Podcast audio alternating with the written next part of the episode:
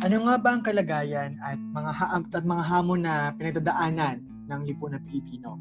Yan yung mga tinatalakay sa maikling kurso sa Lipunan at Rebolusyong Pilipino. At para sa bahaging ito, uh, matatalakay natin no, yung sinasabing tatlong ugat ng kahirapan sa Pilipinas at yan ang imperialismo, feudalismo at burokrata kapitalismo bilang uh, mga hamon na hinaharap ng maraming Pilipino simulat sa pulpa lamang. No? Unahin natin ang feudalismo.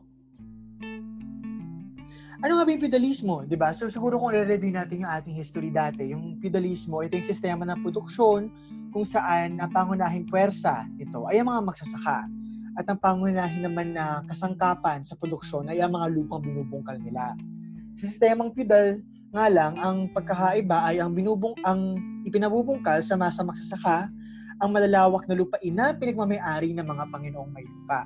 Sa madaling salita, mga kasama, yung mga magsasaka natin, hindi lupa nila yung kanilang sinasakahan. Kahit sila yung nagpapawis, naghihira para maka, uh, makaani no, ng mga maiaangkat, makakain, makapaglagay uh, ng pagkain sa ating hapagkainan, hindi nila pagmamayari yung sariling lupa na kanilang sinasakahan, kanilang tinatamnan. Kaya naman, yung na naiipon, na earn nila no yung kanilang kita mula sa kanilang mga sa kanilang uh, paggawa ay napupunta hindi lamang sa kanila kundi sa mga nagmamay-ari ng lupa no bilang kabayaran ng rent ng upa ng upa sa lupa so ano ba yung paano ba natin masasabi na mayroong feudalistikong karakter ang Pilipinas mapapansin natin na merong monopolyo at kontrol ang ilang Panginoong may lupa, no? mga pamilya ng Panginoong may lupa sa malalawak na lupain. Ito yung mga ito yung katas ng mga ng sistemang kasama at sistemang asyenda kung saan napasa sa mga mayayamang Pilipino yung mga pinagmamayari lupa ng mga fraile, ng mga gobernadorsilyo at iba mga mga may-ari ng lupa dati nung panahon ng mga Kastila. At dahil hindi to, dahil hindi dahil wala sa kamay ng mga magsasaka ang sarili nilang lupa, atrasado ang, at maliitan yung pagsasaka bilang isang proseso. No? Dahil yung mga asyendero, wala silang responsibilidad na magbigay ng mga advanced o mas mainam na mga na mga kasangkapan, mga kagamitan para sa mga magsasaka. No, bahala na yung magsasaka sa kanilang mga sa kanilang mga sa, sa kanilang produksyon, sa kanilang pagtatanim sa lupa. At maliitan ito dahil pinipigil din ng mga uh, asyendero, no? Yung malakihang pagsasama-sama, malakihang pag-uugnay-ugnay ng mga magsasaka at yung kanilang uh, kolektibong pagmamayari ng lupa. Lahat yun ay napipigilan ng mga asyendero kasi syempre gusto nilang meron pa rin malaking mapupunta pa, na nakita no, para sa kanila. At ito masasabi natin no, na ito ay ang uh, isang pagsasamantalang feudal o nasa karakter ng feudalismo. Ano ba yung mga iba-ibang paraan ng uh, pananamantala na naranasan ng ating mga magsasaka? Nandiyan yung uh, pangingingkil na mata, ng mataas na upa sa lupa, no, yung pagtaas ng renta, yung usura o pautang, no, pinipilit at pinapataw sa mga magsasaka yung paggamit ng mga uh, kagamitan na maaring mahal o hindi kasya sa budget nila. At ang gagawin ng mga usurero na uh, kadalasan naman ay kapamilya, kasama o kapantay, katuwang ng mga Panginoong may lupa ay bumili at mangutang no uh, para may pambili para may pambili yung mga magsasaka para sa mga kagamitang pinipilit sa kanila. Bukod dito, napakaliit ng sahod ng mga magagawang bukid uh, sa Hacienda Luisita nga, no, natala na ang pinakamababa nito ay yung 9 pesos kada linggo. Kasi syempre, bukod pa ito sa mga ano, sa bahagi ng ani na napupunta sa magsasaka, naman napakaliit naman din, di ba?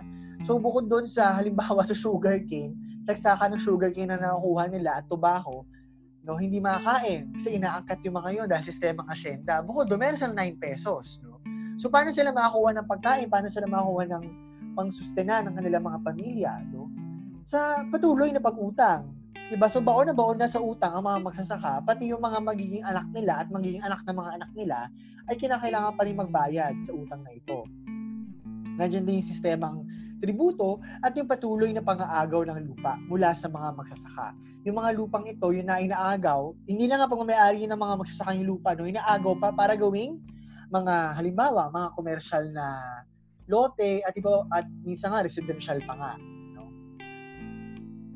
yung ano yung uh, makikita natin sa ating suri no na ang feudalismo ay ang dahilan ng pagkaatrasado ng ekonomiya ng bayan dahil kalakhan ng ating mga uh, uh, mga manggagawang bukid mga magsasaka ay uh, na nalilimita no sa sistemang ito at uh, nakikinabang naman ng mabuti at ng maayos ang mga Panginoong may lupa at yung mga mga korporasyon na nakikinabang sa naani sa industriya o sa produksyon ng agrikultura sa Pilipinas, hindi kinakailangan na i-advance or baguhin yung teknolohiya upang mas mapadali ang mga buhay ng magsasaka.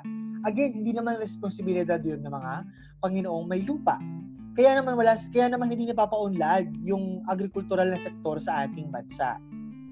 At ano rin, dahil din sa kahirapan nila sa kanayunan, maraming mga taga-nayon ang napapersang maghanap ng hanap buhay sa kalunsuran. So kahit uh, ang alam nilang o ang kasanayan nila ay uh, magtrabaho sa lupa, sila ay napipilit na kumuha ng maliliit na mga trabaho at uh, mga hanap buhay na maliliit ang sahod sa kalunsuran upang bumalik din no sa kanayunan sa kanilang mga pamilya. So makita natin na malaking hadlang ang feudalismo at ang malapyudal na karakter ng ating bansa sa industrialisasyon nito. Bakit kakailanganin natin ng mga pabrika kung pwede namang mag-angkat na lang tayo ng mga raw materials na mga naani? Yan yung perspektiba na nasasemento ng malapyudalismo sa ating bansa. Pero 'di ba, hindi ba't mas maganda na dito na nga nanggagaling yung mga ani, dito na nanggagaling yung raw materials, ngunit dito rin nanggagaling yung pagawaan, no? dito rin nakatayo yung mga pagawaan para mag-produce ng iba't ibang mga kalakal, iba't ibang mga commodity na magamit hindi lamang ng mga panggit ng uri at mas mataas na uri, kundi pati na rin yung mga magsasakang uh, kumukuha o naghahalaw ng raw materials mula sa lupa. Ayan. At syempre, yun nga, uh, uh, alinsunod dun, no, bahagi din ng imperialismo yung pag ano yung uh, pananatili ng malapidal na karakter ng bansa dahil nga ang kailangan lang naman nila sa atin ay mga raw materials at mga mga ani no na nanggagaling sa agricultural na sektor. So hindi tayo nagiging independent, 'di ba? Kasi binabalik sa atin ng mga imperialista o malalakas na bansa yung mga na-process na nila ng mga raw materials bilang mga commodity na tayo rin naman yung bumibili at tayo rin naman yung gumagastos kahit sa atin din ang gagaling. Pangalawa naman, na ugat ng kahirapan, no, ang burokrata kapitalismo. Uh, nabanggit na sa, sa ibang talakayan tungkol sa maikling kurso sa lipunan at revolusyon Pilipino na ang burokrata kapitalismo, ito yung uh, ito yung sistema kung saan ang ating gobyerno ay pinamumunuan ng mga Panginoong may lupa, mga uh, burgesyo komprador o yung mga katuwang no ng mga mayayamang bansa sa pag-iinvest sa Pilipinas at pati na rin mga lokal na negosyante. At kung sila man ay magpapataw at uh, gagawa no ng mga ng mga batas at polisiya para sa mga Pilipino, syempre hindi pwedeng makakabawas to sa kita nila. Kailangan na ito ay uh, makatulong sa interes ng mga nagaharing uri.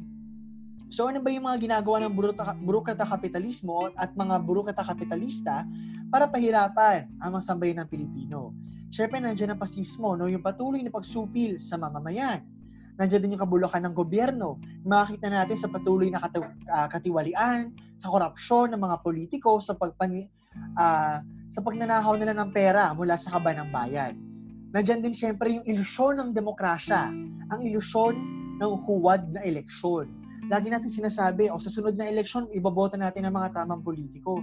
Paano nga ba, ma- paano nga ba tayo makakaboto ng tamang politiko kung ang lahat na nakakatakbo sa mga eleksyon o kalakhan ng mga tumatakbo ay mga mayayaman? Ang mga, ang mga tumatakbo lang naman ng mga mahihirap o galing sa mga uring pinagsasamantalahan ay wala namang kapasidad, walang resources, walang pera para makakaroon ng TV sponsorship, upang magkaroon ng mga ng tulong o makakuha ng tulong mula sa mga artista, sa mga ibang mayayaman, 'di ba? So hindi talaga sila makakapag ano no, hindi walang suporta yung electoral campaign ng mga nanggagaling sa iba sa mga mas mahirap at disenfranchised na uri. So, yung yung election na ito ay gumagana lang talaga para sa interes ng mga mayayaman, yung mga may kapasidad na uh, nasementohin yung kanilang kapangyarihan sa gobyerno. No? Na, napakamapanlin lang nito. At syempre, yung pakikisangkot din ng marami sa ating pamahalaan sa kriminal at illegal na mga aktibidad. 'Di ba? Parang si Duterte nga lang uh, napaka ano uh, napaka anti-drugs, na galit na galit siya sa drugs. Pero yung mismo niyang anak na si Paolo Duterte, na sikat na, na isang sikat na drug lord sa Davao, ay hindi niya mapakulong. 'Di ba? Kahit kahit, kahit ito ay open secret para sa maraming Davaoenyo, si ano si Paulo Duterte ay nananatili pa rin may kapangyarihan bilang isang presidential son, di ba? So kahit ang presidente natin mismo ay kasangkot sa mga illegal na aktibidad na kung gagawin man o is, kung magsasangkot man ng isang katamtaman o mahirap na Pilipino, diretso sa kulungan ang mangyayari dito. No? So nakikipagsabuatan parang panatiliin ang malakolonyal at malapidal na, na lipunang Pilipino ang uh, imperialismo sa mga Panginoong may lupa at mga burokrata kapitalista. No? Kasi nakikinabang naman ang mga imperialistang bansa doon sa patuloy na kawalan ng industriya sa Pilipinas. Kasi kung may industriya na tayo, ba't tayo mag-aangkat? di ba? Kaya nakikinabang ang mga imperialistang bansa dito. Nakikinabang naman din ang mga burokrata kapitalista, lalo na yung mga burgesyo komprador. Kasi may bahagi silang makuhang uh, kita mula sa mga foreign direct investments at iba pa mga concessions, negosyo ng mga malalakihang bansa. Ang malapidal na katangian ng lipunan Pilipino ay pangunahing itinatakda ng pag, pag, pagkubabaw ng monopolyong kapitalismo ng Estados Unidos sa lumang pidal na paraan ng produksyon sa Pilipinas. No? Na, hindi lang tayo uh, dependente. Pero ang Estados Unidos din at iba pa mga malalaking bansa na imperialista ay umaasa sa pagiging atrasado ng bansang Pilipinas. No?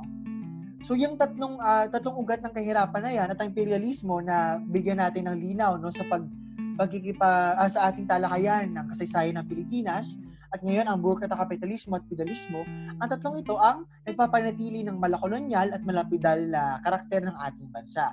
Malakolonyal, ibig sabihin ay umaasa ang ating bansa sa uh, mga negosyo, sa mga investment ng ibang mga bansa, partikular na may mga imperialistang bansa, at malapidal tayo dahil atrasado ang ating modo ng produksyon. Kung saan yung mismong produksyon natin ay nananatili lamang sa pag-aangkat ng mga raw materials at lakas paggawa. Kaya naman, masasabi natin na ang tatlong sistemang panlipunan na ito, ang imperialismo, ang burokrata kapitalismo, at ang feudalismo, ang ugat ng kahirapan sa ating bansa.